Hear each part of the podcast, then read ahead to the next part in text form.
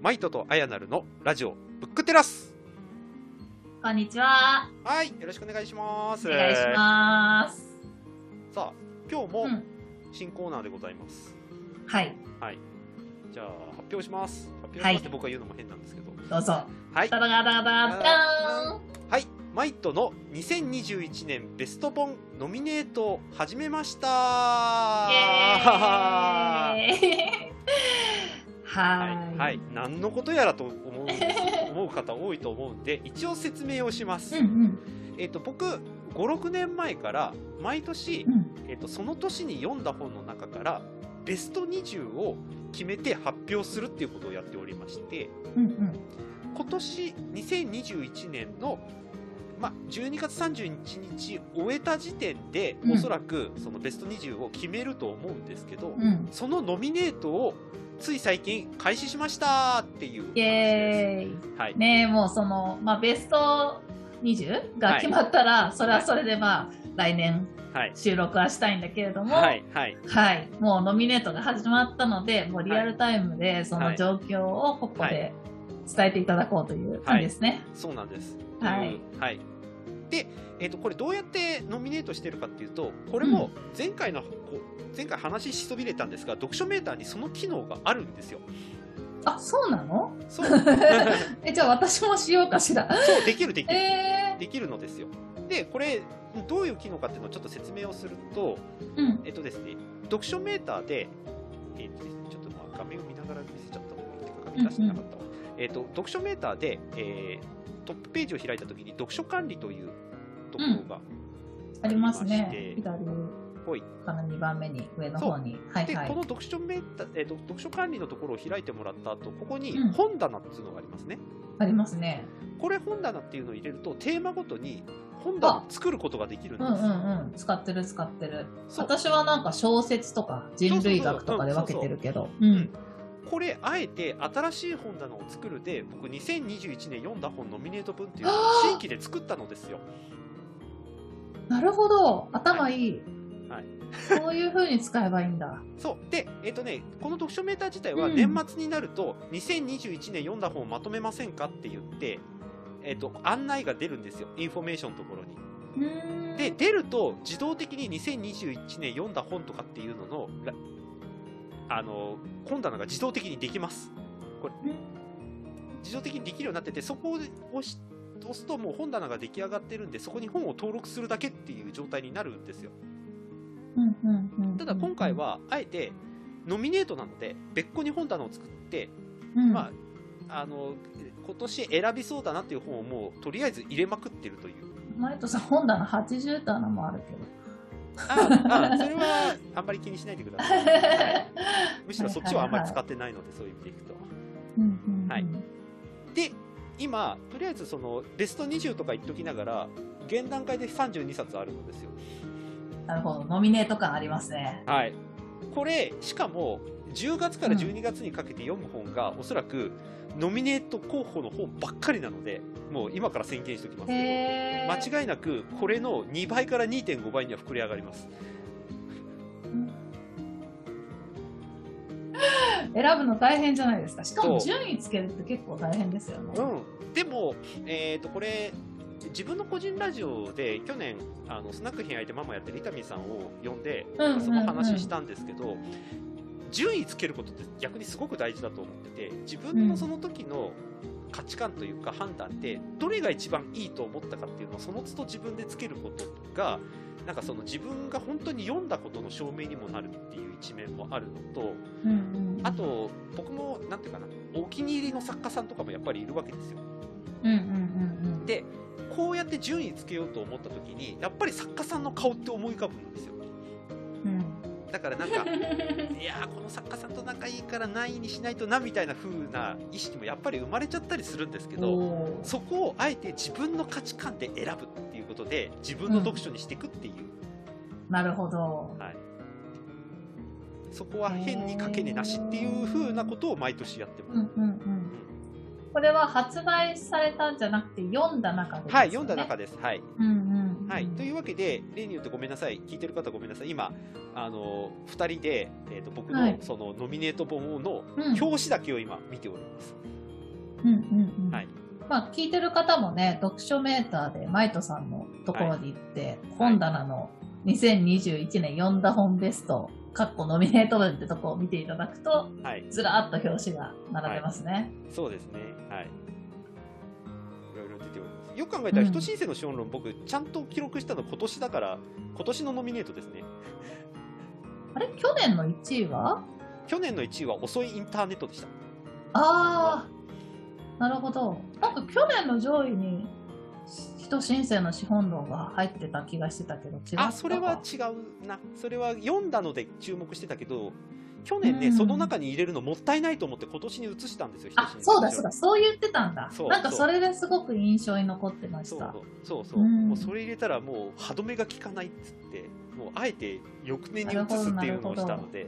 そうだそうだ。その話を聞いて、はい、私は読んでハマって。そうそう。でもなんかね、私もこの順位つけようと思って、はい、絶対揺るぎない1位がこの本だと思ってたんですけど、はい、まあ、ヒューマンカインドとかさ次から次へといい本が出てきてちょっと今どれを1位にするか悩んでて、はい、まあ、その悩む過程がね確かにい。いですね。はい、うんうん、自分で決めていいってこういう時だけ読者になれますからちゃんと、うん、かけねなしとね。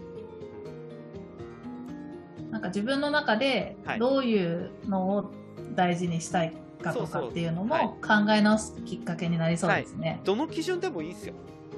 別に。うんうんうん。なるほど。決めた順位だからっていうね。そこにその本の価値とは別ですから。うんうん。はいね、売れ筋とかさ、あの歌詞とか考えず自分がどれが好きかってことですよね。そうそうそうじゃあちょっとまあぜもう30冊以上あるのでいくつかピックアップしてもらって、はい、なんかなんで？どういう本でなんでここに入れたのかっていうのを聞きたいですね。はい。なんか気になるのありますえ、選んでいい？はい、いいよ。やった。えっとね。はい。えー、全部気になるんだなそりゃそうでしょう。だってベスト20に入れようと思ってやつだもの。えっとね、でも前から気になってるのが、はい、これなんかまあ、またこの邪気に反応してるのはあるんですけど、はい滑らかなお金が巡る社会。ああ、これ前言ってましたね。そう、前も聞いて、はい。でも、もう一回、あの、せっかくなので収録しましょうというところで。はい、はい、はい。はい。これ、あの、キャンプファイヤーの立ち上げ人の人ですね、イーリさんの本ですけれども、うん、えっ、と、そのキャンプファイヤーの宣伝的な要素ももちろんあるんですが、一番この本で僕印象に残ってい。るのが、えっ、とですね、お金を使われる立場じゃなくて、自分のなんてい。うかな、幸せとか楽しさを得るためにお金をツールとして使おうとい。う価値に変更してい。こうよみたい。なことが書い。てあるやつ。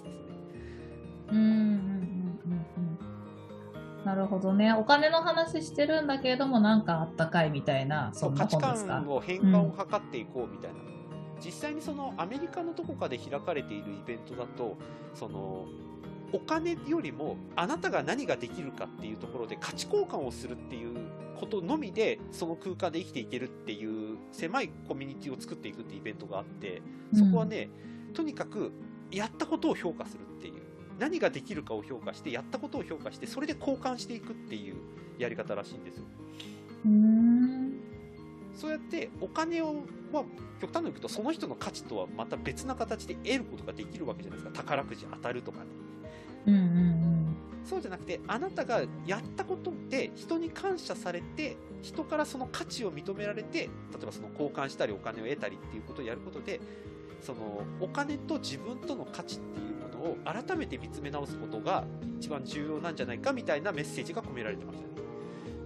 なるほどちょっとお金に振り回されちゃってる人は必読ですね。みたいなね そうそう。うんうんうんうん、のありますね。ちょっとなんか、ジャケの話ばっかして申し訳ないけど、はいはい、この見た目が、あの、はい、ありがとうもごめんなさいも知らない。あ、これね。はいはい、森の民、はい、なんちゃらかんちゃら、ちょっといつもこれ、ちゃんと正しく言えないんだけど、ね、あの、あの本に見た目が似てて気になったけど、そこは関係ないのかな、出版社が近いとか。えっ、とね、それ出版社が近いかもしれない。もしかしたら。ほど。なんかそれもあって惹かれたけど、ど。人類学的な本ではなくて、はい。うん、全然そっちじゃないですね。お金と社会とのその捉え方みたいな本なんですね。はい。はい、まあでも、面白そう。はい。なるほど。もちろんヒューマンカイドも入ってますよ。はい。はい、綺麗に並んでるなと思って見てました。あとね、あと2つ聞きたいです。はい、どうぞ。1個は、はい、コンテクストの読み方。コロナ時代の人文学。はい。はい、これはもう本の読み方ですね。うん。コンテクスト、松崎文脈の読み方ですね。うんうん、はい。なるほど、なるほど。本、本ですか？なんか、えっ、ー、とね、話してることとかそういうのも入るのかなと思えっ、ー、と、どっちかっていうと対象になってるのは文章です。うん、もうちょっと具体的に言うと。うんうんうん、はい。で、えっ、ー、とですね、えー、これ今度何かの機会で紹介しますけれども「あの上達論」という本がありましてこれももうこの中にノミネートするのをほぼ決めてるような本なんですけど、うん、その上達論っていうのがその古武術の先生が書いてる本なんですよ。うんでそのその先生は基本っていうものが、えーと、なんて言ったの基本を基本基本から検討するっていうなんかね迷路みたいな言葉を使い始めるところからちょっとこの本がスタートするんですけどその中で、えー、本をとか文章をどうやって読むかっていうところの一つの切り口として余白を読めっていうことを言ってるんですね。つまり書いてないことにその人の言いたかったことが含まれてたりするっていうことがあってそれはその人が培ってきたその価値観とかいわゆる文脈こういうことが本当は言いたいんだとかっていうその隠されてるものを読むことが実はその文章とかその著者とか言いたいことを理解することにつながるんだみたいなことを書いてあるんですけどさじゃあその文脈をどの切り口から理解していこうかってことが書いてあります。実はあの巨人の星も書いてあったりしますね事例で。へえいや文書いてないことを理解するのか難しいな。あでもこれ、うん、あの本って書くと難しいですけど例えば映画とかって例えると多分できてる人たくさん。いるん。ですよ。うん。例えばセリフがないけれども例えば「あん。たなん。か嫌いよ」とか言いながら涙流してるとかシーンとかあったりするじゃないですか仮に。そうするとそうねそうそう、本心とは違うん。じゃないかっていうことが読み取れたりするとかでもなんか小説とかそういう物語映画とかだったらわかるけど、はい、そうそうじゃない論調の文だと難しい気がして、はいはい、これ多分古典セミネールの中で途中出てきたと思うんですけど、はい、結構難しい文章を読んできてるじゃないですか僕ら、うん、でも例えばそのうん、なんか分かんない単語があった。そうそうそうそうそう。まさにそれね。マルクスの可能性中心なんかまさにそうだったけれども。うんうん例えばその1個単語とか分かんない表現とかで立ち止まっちゃって読めなくなるとかっていうことを言ってた人いましたけれども、うん、本当はその答えって先読んでいくと出てきたりするんですよ別の表現でね。うんうんうん、そうですねで、えっと、いろんな表現で言ってること実は同じだっていうことが実は判明したりするじゃないですか。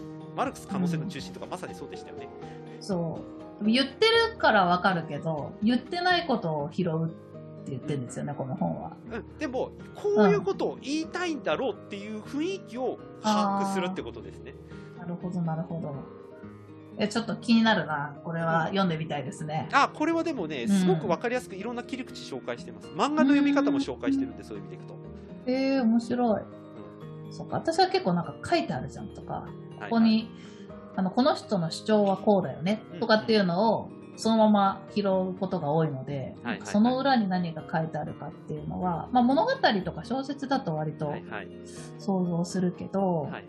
うん、あれですね、あなんか一時僕、セミネイルの僕課題本の時に、うん、室越さんにちょっと感想を言ったことがあるんですけど、うん、何の本だったかな、えーと、こう人類はなんか、さもなんか充実し、えーと、古代の人類はお金がなくてもさも充実したことを充実した生活できるようになってたっていうことを書いてあるけど実はその事例あまりにも、うん、なんか部分的すぎてこの部分的だけでそうとは言い切れないんじゃないかみたいなことを多分指摘したことがあったんです、多分山内さんの経済人類学への正体っていう本ですね。あれ多分コンテクストの読み方です僕の中で言うと。書いてあるけれどもそうなのっていうその疑問点をなんか全体の風潮からなんとなく探るみたいな。そうするとそもそもこういうことが言いたいがためにエビデンスを当て込んできたんじゃないかっていうような書き方をしてるんじゃないかっていう仮説を立てたという。そういうことね。はい。なるほどね。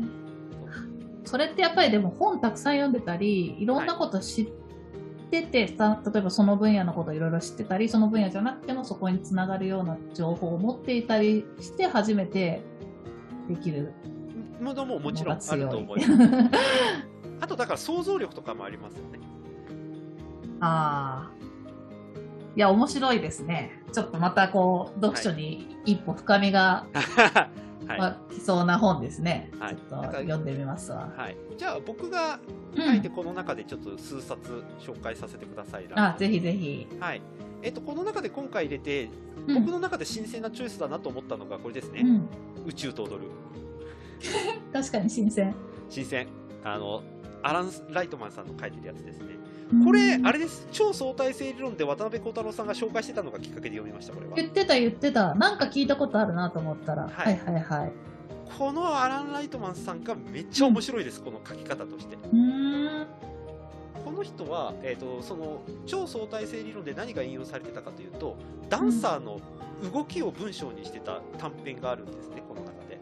うん、でダンサーが例えばつま先一本で立ってる瞬間に例えば重力とか、えーと、引力とか地球の全てのバランスと人間の体重とはイコールになっているとちょっとでもずれていたら倒れちゃったり地球が傾いたりするはずなのにそれが起きないっていうことは奇跡のバランスがその瞬間に起きてるんだっていうことを科学的になんか書いてる短編なんですよそれって、うん、つまりあのまさにこの表紙ですね。足のつま先一本で立ってるっていう、うんうんこれだけ奇跡のバランスが今僕らの目の前で起きてるんだよっていうことをなんか証明あの書きたいがためにこの短編をあえて用いてるっていうのがあって。なんか身近なものに関する解像度を爆発的に上げてくれるきっかけを作ってくれたもんですね。面白そうこの短編これいろんな短編があるんですけどこの他にもめっちゃ面白い短編があってお互いに思い合ってる男女が、えー、なかなか目を合わせられないあ合わせられない状態だったんだけどもその目を合わせるまでの段階に体の中でどんな細胞が動いていてどんなあの血流が流れているのかっていうのを実況中継するような短編もあったりする へえ面白かったこれ。えこの人は、まあ、科学者ですか？えっ、と科学者でありながら執筆家なんですよね。小説家、エッセイリストみたいな。だから、えっと、専門職でありながらそれを、うん、専門職の人だとある意味専門職言葉でその業界でしか分かんない言葉で説明するとかっていうの結構ありますけど、うん、そうじゃなくて、えっと、例えば科学だったら科学物理学だったら物理学が僕らとどう身近に関わってるのかっていうのをなんか僕らのその日常に合わせたものを自分が見える形で表現するっていうことができる人なんですよね。しかも面白おかしくってう。ん。面白そうですね。なんか、アインシュタインの夢っていう本も書いてるみたいで。はい。そうです、気になりますね。はいこれはねあの今ネットで入手しようとすると1万円ぐらいかかっちゃう超高級本なので図書館で借りましたがめっちゃ面白かったですこれは。あそうなんだ。はい。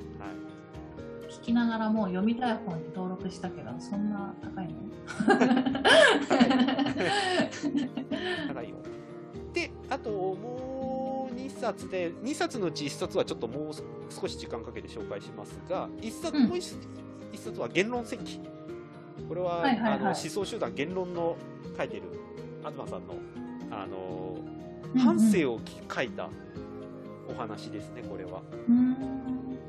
言論ってあの、うん、3回ぐらいなんか潰れるような危機を迎えてたらしくて、うん、でしかもそれがまさにこの方が、えっとね、プレイヤーとか思想家としては超優秀だったんだけど経営者としてはすごい大失敗をしてたっていう言論戦記というよりは失敗戦記だったっていう誰かが言ってましたけどそういうことを記録したものでありかつコミュニティ運営に関してすごく重要な経験談が書いてあるっていう意味ですごく今年重要視してたものでもあります。言論というのは、えっと、非表非表紙非表紙であり、えっと、会社の名前でもあります。うんうんうんはい、そこの代表の方が、はい、こう今までのいろいろ赤裸々に書いて書いてあるっていうことですね、はい、今でも雑誌出してますよ、言論っていうね。で、えー、このコミュニティの方ですごく重要だなって言ってたのがこの人がよく大好きでよく使ってる言葉に「誤配」っていう言葉があるんですよ。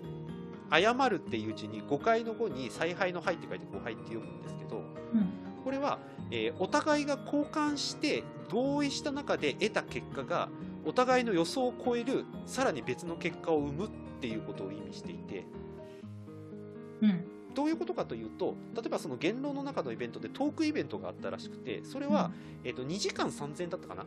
でいうまあ、お金で取引されていてそれを交換あの払って中で入ってトークショーを見るっていうことだったんですけどトークしてる人たちがあまりにも盛り上がりすぎて2時間の予定が4時間以上喋ってたらしいんです止めないの？誰も。そうそうそうそう。